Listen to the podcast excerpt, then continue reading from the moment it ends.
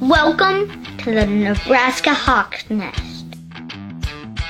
These guys are brave. They're Hawkeyes living in enemy territory.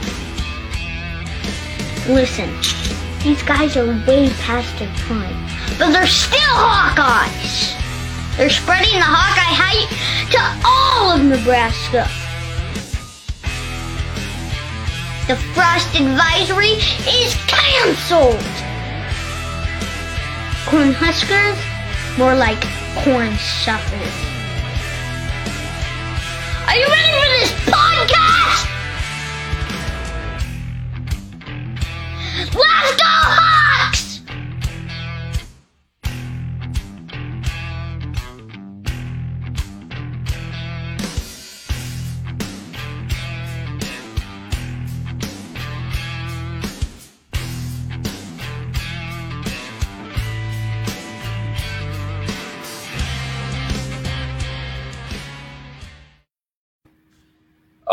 Welcome back to the Nebraska Hawks Nest.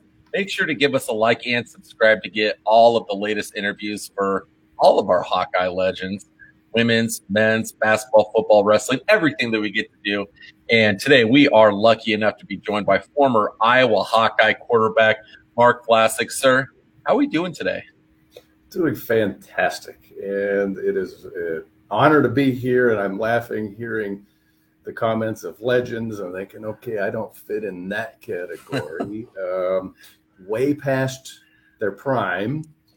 I never even had a prime. So I'm just trying to figure out what the heck you're doing with me on your show. You know, it's funny because that's been taken so out of context because uh, me and uh, the other guy, Jerry, that do this together, that was meant to be directed towards us. And now all the guys that like we interview, they think that we're saying they're past their prime. So I'm like, eh, maybe we better change that. We've had, we've had a few uh, guys take exception to that and be like, I'm not past my prime. Come on, man.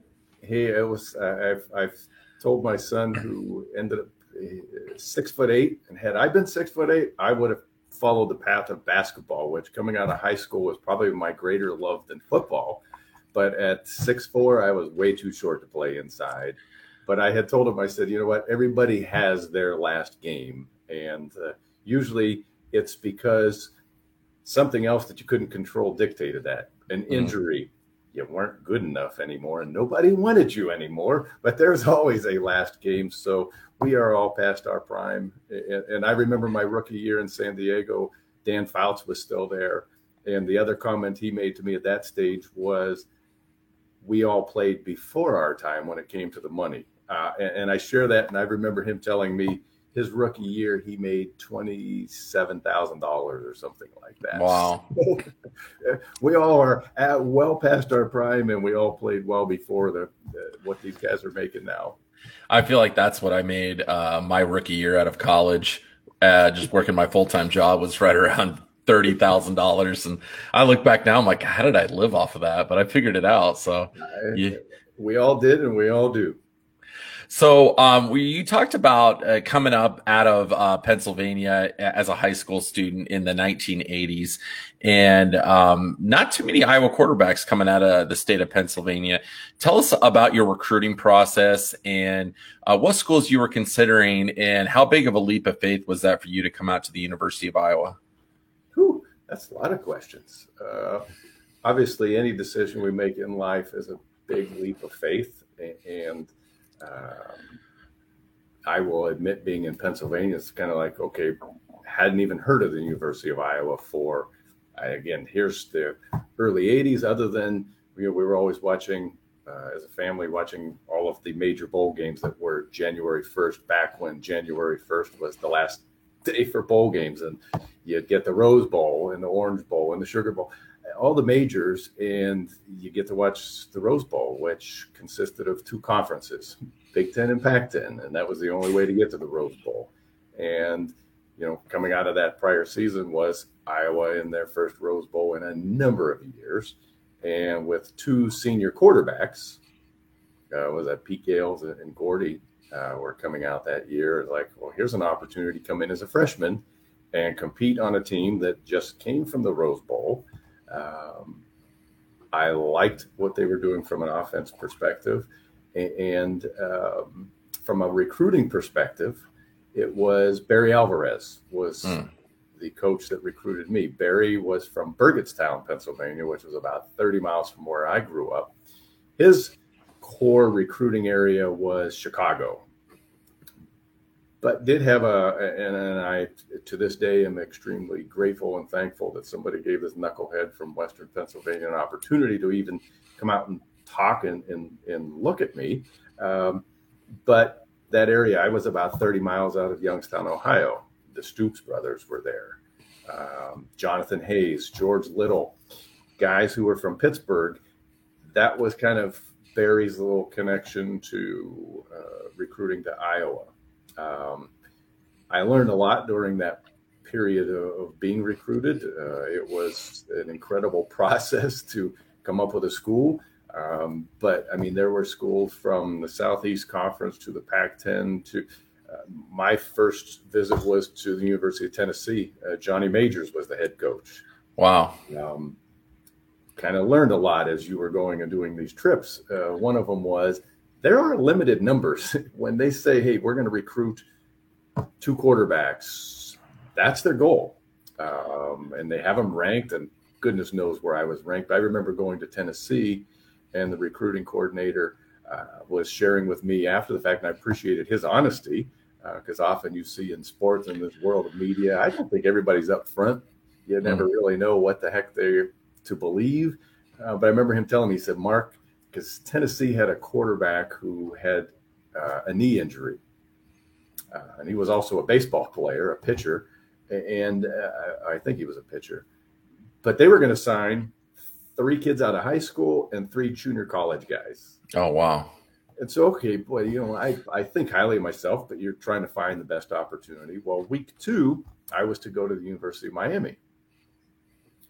And I get back from Tennessee. Miami calls and said, "Hey, uh, we already filled our quota. We got our two quarterbacks." So, you know, in retrospect, it was Testaverde and Kosar. Wow. I can at least say, all right, I get beat out by some very good ball players. Um, but I had other trips uh, to Virginia and, and, Indiana and had one scheduled to go out to UCLA. And seeing how the numbers game began to play out, I only took five of my six recruiting trips and again, back on leap of faith.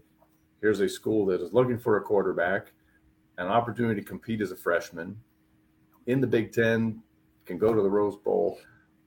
I, I loved everything about what Iowa offered, the recruiting trip there.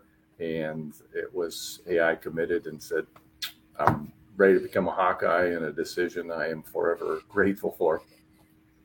So you were a Hawkeye during uh, a lot of us would say, you know, during a real prime period during the, the 1980s where, you know, it was a really re- a rebirth of Hawkeye football. Being a student on the University of Iowa campus as well as an athlete, what what was it like being a Hawkeye during that time period? How how did it feel being on campus, being you know one of the one of the guys on the University of Iowa football team? It, it was, um, as I said, a, an experience I will forever be grateful for. And I, I will say the one thing I misinterpreted as a ball player there was how nice the people were, not just students, but the fans, the, the community in Iowa City. And I misinterpreted that as, you know, you're on the football team they hadn't won in 30 years, and now we have this winning program. Oh, we love you. And it was something I actually uh, better understood and appreciated after leaving and being in California and being in Florida and in Kansas City that I realized there was a lot more to the um, openness and warm uh, welcoming that everybody made. They just were people who truly cared and were really nice. And, I still have friends today and families from Iowa City that had no connection to school, but that we met while we were there. And again, that was it was an incredible experience being there at the time when uh, we were having success. in, in all the sports, um, and especially on the football side. That's definitely one of the biggest things I took for granted before I really started to travel the country was how friendly and genuine and hardworking the people of the state of Iowa are. Um, you know, you go out to the different coasts and it is, it's so different. And there's great people no matter where mm-hmm. you go, but that just to, you know, it's, it's an eye opener to think how you know you you go to Iowa and people hold hold doors open for each other. They say hi to one another. They make eye contact mm-hmm. with one another, and they're kind to each other. And that doesn't really permeate throughout the entire country. I've noticed. Um, so it, it's a special place, and all the people that have you know grown up there, spent time there, definitely. I, I feel like it have noticed that and appreciated that too. So um, I've I talked to multiple people that have come from both coasts and they said the one thing that the Iowa doesn't have that's refreshing is so much of a sense of entitlement from the people that live there. People know they have to work for what they have and, and you know, really put themselves out there and, and make a living for themselves. So it, it's cool to hear things like that from people that have come from all over the country. But, you know, regardless, you know, like we said, there's good people all over the, all over the country. Good people are good people. Um, wanted to really talk to you about one of I would think one of the highlights of your career, um, getting to hold for one of the biggest kicks in Iowa football history when number two Michigan came to Iowa City when we were number one in the country in 1985. Now, um, with Rob Houghtlin hitting that kick and being one of the greatest moments in Iowa football history. I, I, want you to kind of walk us through being a part of that, what that was like, what the feeling was like in the stadium, and how cool that felt to be a part of that. So I guess on that end, I'm going to start with the beginning and your promo video of a goalpost coming down. I assume that was from that game. Now, I don't know if that's correct or not. But. That was when we ripped the goalpost down at Minnesota, their last game at the Metrodome, and all the Iowa fans stormed the field, and we tried to take their goalposts out of the stadium. They wouldn't. They wouldn't fit out the door, so that's why Minnesota. that's why Minnesota hates us so much. Uh, uh, there are a whole lot of reasons for that, and and I always loved that rivalry. That again, growing up in Pennsylvania, didn't even know existed, um, and bringing bringing back Floyd of Rosedale, uh, exciting. But anyway, seeing that goalpost took, took me back to the, uh, the, the game in 1985 when we were playing Michigan, and we were ranked one. They were ranked number two, and from a ball player perspective, you knew it was a big game, um, but it was a game, and you know preparation for it was no different than any other game. Um, but oh, wait a minute, it's a night game. We don't have lights, so Musco Lighting. That I, you know, I think it was pretty early in their stage of, of you know where they are as a business now. Brought in portable lights. Oh, this is cool. Oh, you know, normally you get up in the morning, you have breakfast, you head over to the stadium, and you know you're you're playing a game by lunch wait a minute, we got breakfast and we still don't have a game. Um, it wasn't until you know late afternoon that we started. Uh, so the environment was definitely different. And then you do take a number one playing a number two, and the electricity in the city and the state. I just you know goosebumps uh, of building up to that game. Um, it was incredible. Um, when you look at how the game went, I, I still laugh when I see the videos of Coach Fry talking about the conversation with Bo Schembechler ahead of time. Now, one, in the tradition of why the visiting locker room is pink, it was if I could get somebody focused on anything but the game, it helps. It's all an advantage. And so uh, it wasn't just for that game, but, but Coach Fry had the visiting locker room painted pink. So the understanding was when visiting teams, Bo Schembechler, ahead of the team arriving, would have somebody from their staff put newspapers up all over the wall so that it covered the pink. So again, getting him to think about something other than the the game as a distraction and an advantage for the Hawkeyes. But to hear the story of Coach Fry, I, I, honestly I don't even remember who the heck was deep snapping for the punter at the time that was over in front of the bench. According to Coach Fry, that was not our deep snapper and whoever it was was just snapping the ball, and they were god awful snaps. And Schembechler looks at him and said, "Hey, you really going to play him?" And I looked back at him. He said, "I don't plan on punting today." uh, but again, that was kind of the mindset. The expectation was we're going to this game for one thing, and that was to win the game.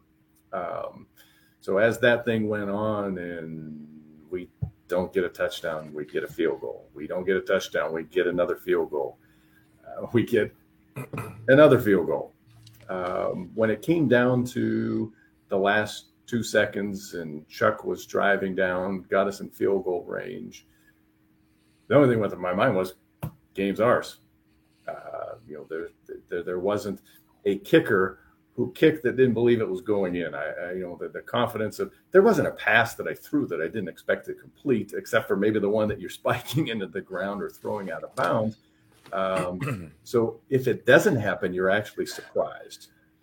So then we get out there, we're all set, and you know, back in those days, we had the little tee that you had to put the ball on, mm-hmm. um, the black tee, and Rob had his little tape of the cross on there that. Uh, part of it was from religious part of it was all right, here's exactly where the ball needs to go. And you go out and timeout, back to the sideline. Um, you know, Rob's out there on the field by himself. There wasn't anybody wearing black and gold that didn't believe that field goal was going to go through. So when he hit it, and I mean, he hit it, and you just you look up and like that's good, game over. And I just remember, you know, jumping up this way, and the next thing I recall was climbing out from underneath a pile of people uh, that to go back and watch the news clip of it to see how high a stack of people that was. Um, we just won. We're, we're number one in the country again, and we just beat number two, and there was no question about who's the better team. Do you remember what it was like that night? Did you guys go out and just tear up the town, or did you guys – you know, keep low and take it easy. I mean, you just beat the number two team in the country and you're number one. Did you, do you remember what that night was like? So, uh, in the context of what it felt like preparing for the game, it was just, it was another game. Again, we had practiced field goals thousands of times. We'd kicked them already in the game. Um, I think we did miss one during the game. Um, but it wasn't anything different that it was number one or two. Yeah, the intensity was probably a little higher. Coach Fry was probably a little more stressed out, and you can sense that. Yeah. But it was the post game stuff that you definitely remember being different. Absolutely. Oh my God, we just beat Michigan on national TV, one versus two. We are number one, and the excitement in in the whole um, downtown Iowa City was just incredible your years as a backup to Chuck Long and then eventually becoming the successor and the starter, what, what was that feeling like coming in and knowing that you're going to be the starter? Did you feel a lot of pressure like, hey, I'm coming in, I'm taking the place of, of a Heisman finalist. I really got to come out. Or did you just feel like, hey, I know what I got to do? Like, th- this is my time to shine? I would say through my entire career, not just at Iowa. And um, most often it was spent as a backup. And I can assure you that standing on the sideline, I'm looking out on the field. They got the wrong guy out there playing. But yeah. it was my job, doing everything to help this team win and uh, to prepare. Um, now, as it turned out, every time I played, I usually got hurt. Uh, heck, I was injured underneath that stack of people uh, at the Michigan game. And, and honestly, I remember laying under that pile, probably crunched over this way with a knee sticking out to the side. And it was shortly after there was an incident, um, and I'm drawing a blank on the concert, where people rushed in and, and there were people that were uh, killed, crushed, uh, going into uh, to the concert. And I mm. remember laying under there going, oh, this is how that happened.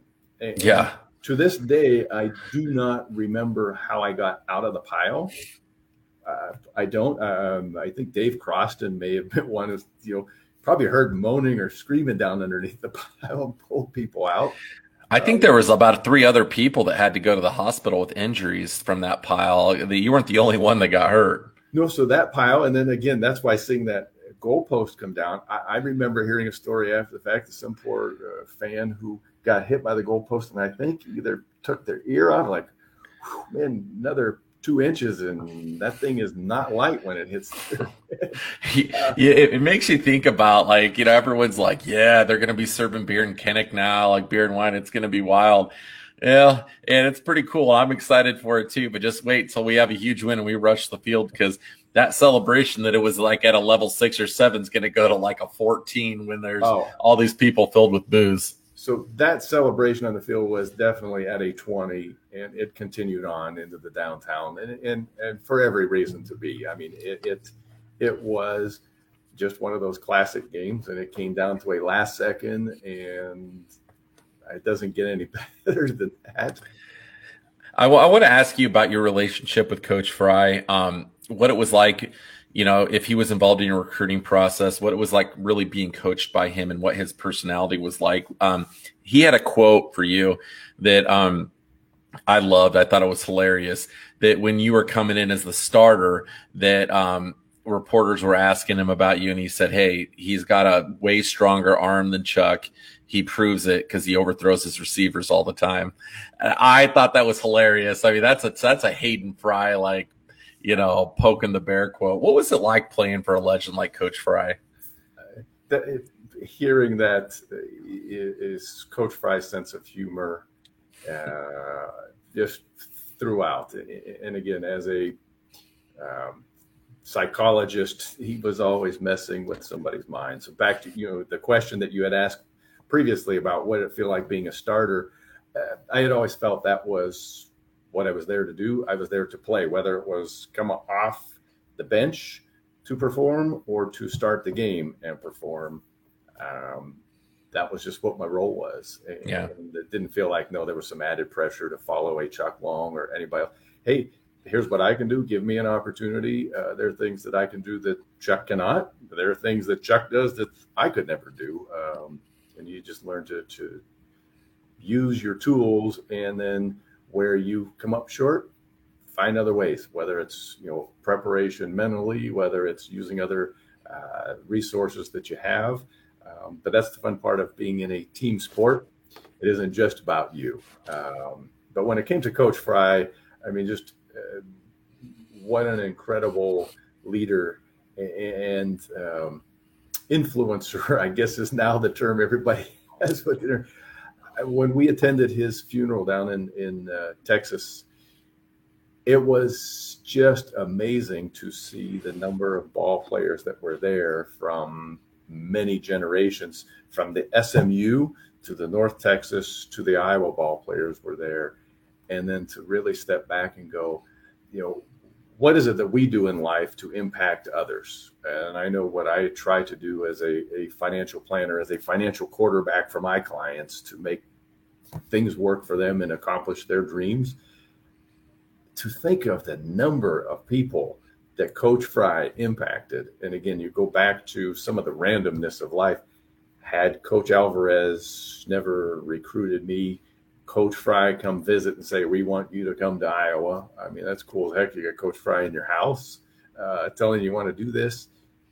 I was just one, and to think of the number of years he coached and the number of people that he affected. I mean, I wouldn't be sitting here in Kansas City talking to you today had that not happened, nor would I have met my wife, who is a Hawkeye. She's from Rock Island, Illinois. Uh, I wouldn't have met Amy, wouldn't have our kids.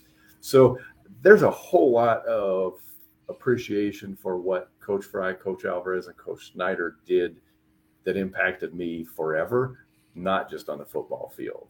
Uh, on the football field, I it was always um,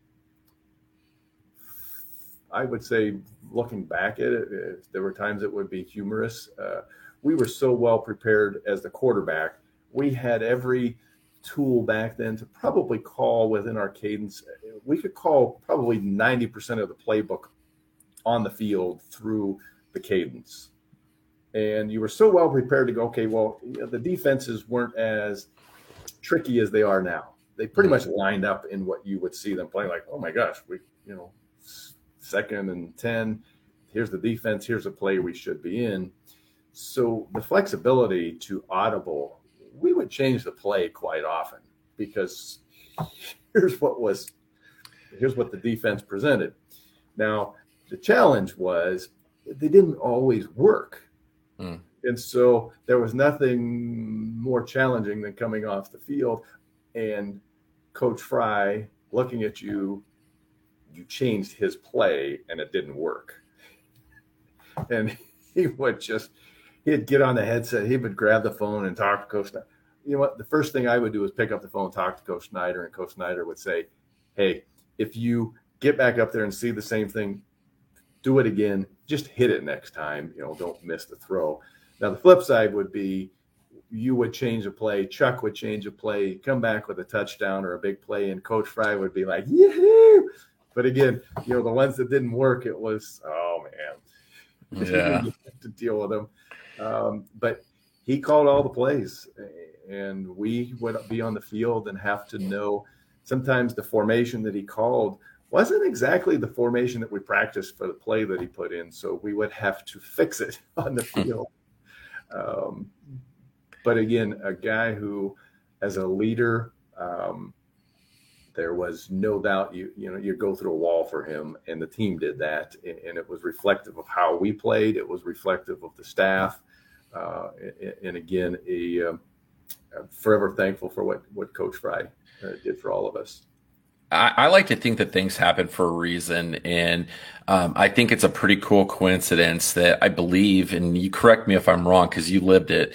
Um, your first game as a starter was against Iowa State, and that ended up being Coach Fry's, uh, made him the all time winningest coach as um, the, uh, the Iowa Hawkeye football coach. Um, let tell us how that felt and how satisfying that must have must have been for you as a player to help propel one of the greatest coaches in college football history to that record. In retrospect, I mean, it, it's cool as heck to be part of that. At the time, it was, I wouldn't say irrelevant. The objective was to go out and win the game. Yeah. Uh, and so you often lose context of where these things play out. go, oh my gosh, that's incredible. I, I, I remember being over at a K State game with Coach Snyder hitting one of those thresholds and and I've you know I've seen him after the game congratulating him and, and you know he looked at me and said, "Well, if you coach long enough, you get to some point where you have yeah. a number of wins." But it, it's again reflective of of when you look at the number of wins that Iowa had from the 60s, you know, the mid 60s through 78 when he got there to what he did in a time frame of that was you know five years uh, was remarkable.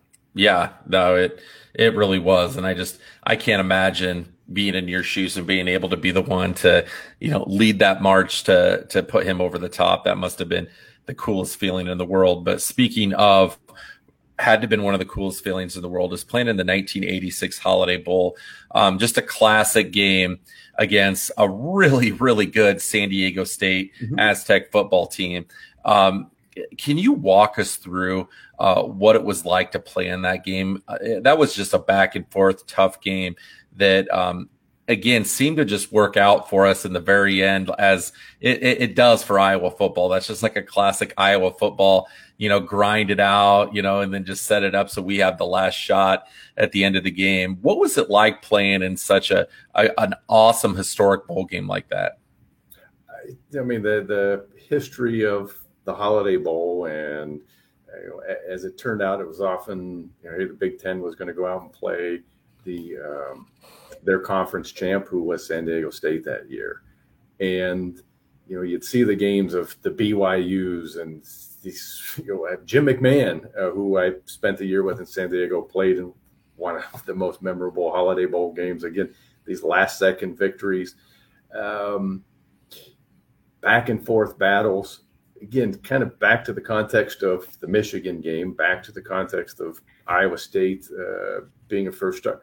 Expectation was we're, we're going out here to win, and regardless of what the situation was, there was never a feeling that we're out of this or that we're not going to find a way to win. You know, even though we we fell to a pretty good deficit at halftime, um, you know, and just – keep doing what you're supposed to do. Here's the game plan. We're going to find a way to win this game. Um, and so just the excitement to be able to to come back from where we were down um, and then you know kind of getting our team in a position to be there for a last second field goal that if you know if we got in that opportunity you knew rob's going to make it. I mean he did it in the michigan game. He did it multiple times. He did it in the minnesota game although they gave us an extra kick due to a penalty.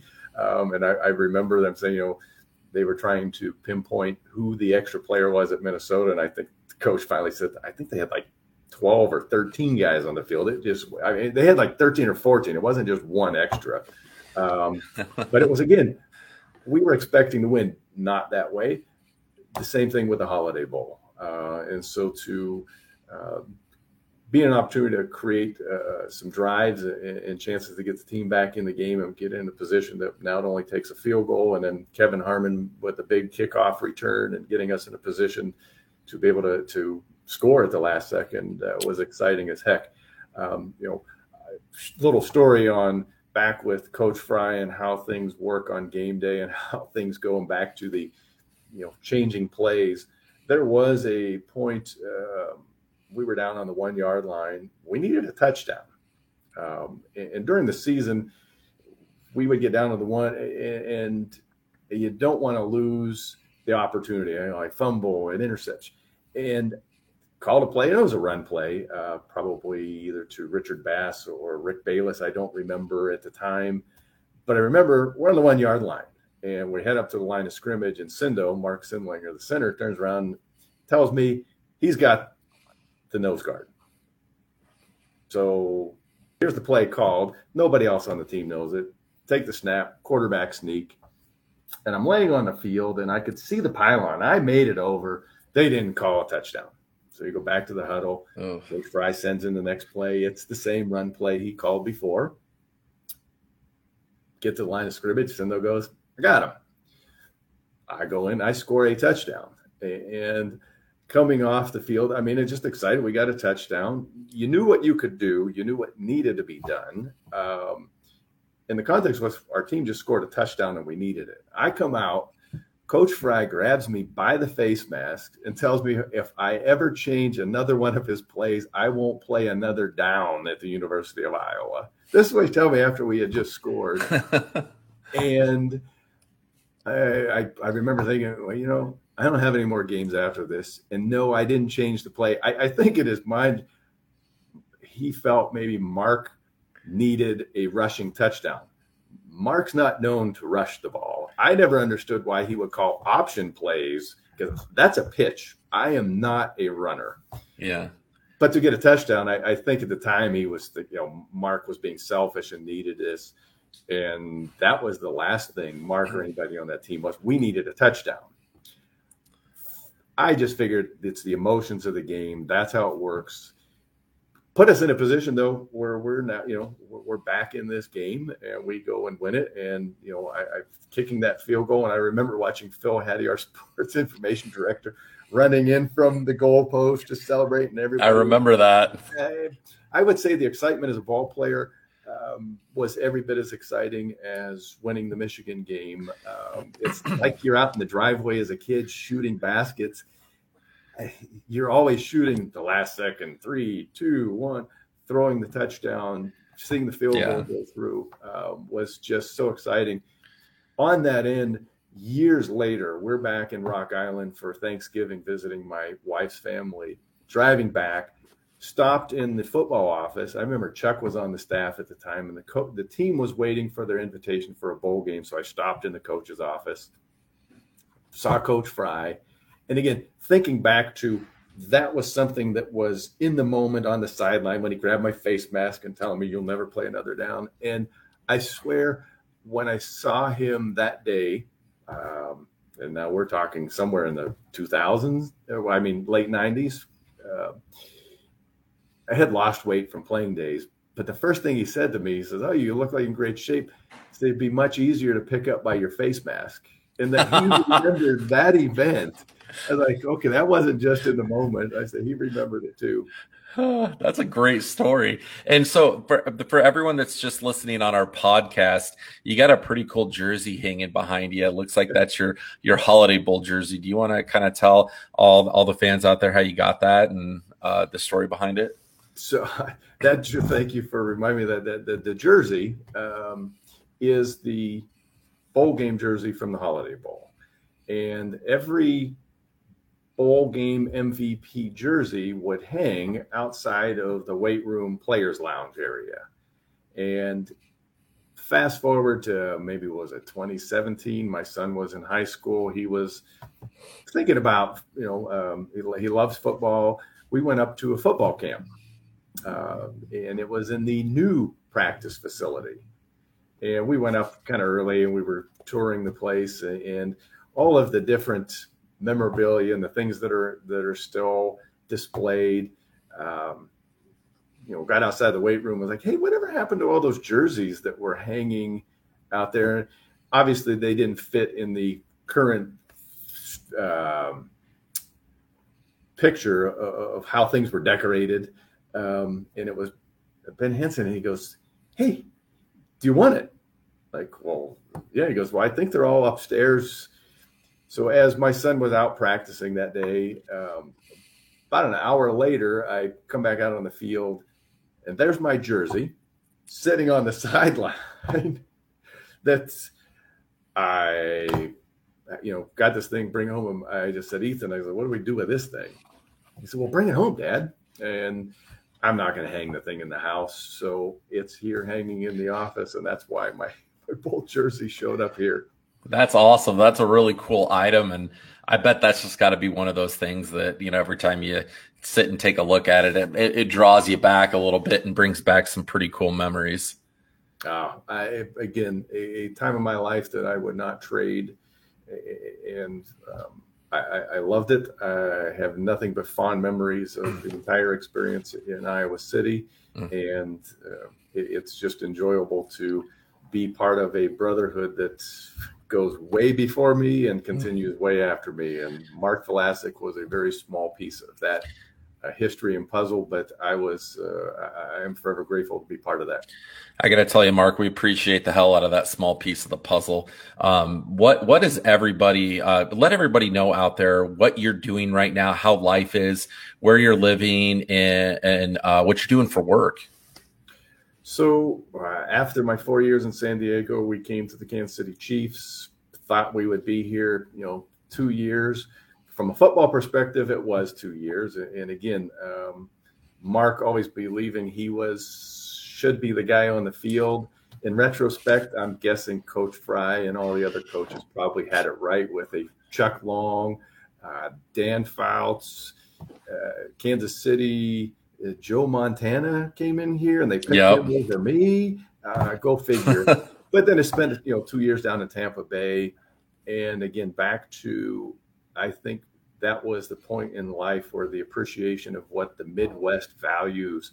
Um, seeing that in Kansas City, that's where I recognized the value of what Iowa City delivered, and it was a decision that neither of us had family here, but decided to stay. Um, my degree was in finance. Uh, I wanted to help people take care of their hard-earned money and making sure it worked for them. Uh, I, I, later on got my uh, certified financial planning designation, but I now work for Mariner Wealth Advisors. Um, I am a financial quarterback, and again, I help people design game plans, just like we did for football. Uh, you know how how do you implement anything if you don't have an end goal. Yeah. So let's define those goals and then let's build financial plans that, that include how the estate plan works, the tax planning, the investment planning, and coordinating all of that for my clients. Uh, and then my job is to bring in all the experts and franchise players. Uh, you know, Mark needs to know as a quarterback what the defense does, what the receivers do, but you don't want me running routes I'm not fast enough. You don't want me running the ball or blocking. That's my same role that I do for clients now so that they can conduct their lives and not worry about what's being, you know, that their financial world is taken care of. So it's quarterbacking for families now, and I, I, I love it. Uh, again, we've been in Kansas City now 29 years. Uh, that was an active decision and another one that we're uh, excited about. Um, I have three children. Uh, two are now married. Uh, our youngest is at K State, and uh, um, he's going to be a junior. And we're just enjoying life here. Mark, that's great. Thank you so much for taking time out of your busy schedule with work and family to to sit down and catch all the Hawkeye fans up on what you're up to now. And you know, again, genuine thank you for all your hard work and the time you put in as a Hawkeye. We greatly, greatly appreciate it. Well, again, it is something I will forever be grateful for. I've said that a number of times today. I'm sure it was somebody watching this. I go, man, he said that a lot. That's awesome, though. As much as the people in Iowa City and the fans were real when they asked, How are you? They meant it. I do mean that. And uh, to be able to share a little of that black and gold across a, a state in Nebraska that is feels like they're more Husker fans there than Hawkeyes, it's nice to bring that to the state of Nebraska as well. All right, Mark. Well, thank you so much again, and uh, have a great rest of the week. And go Hawks. Will do. Go Hawks.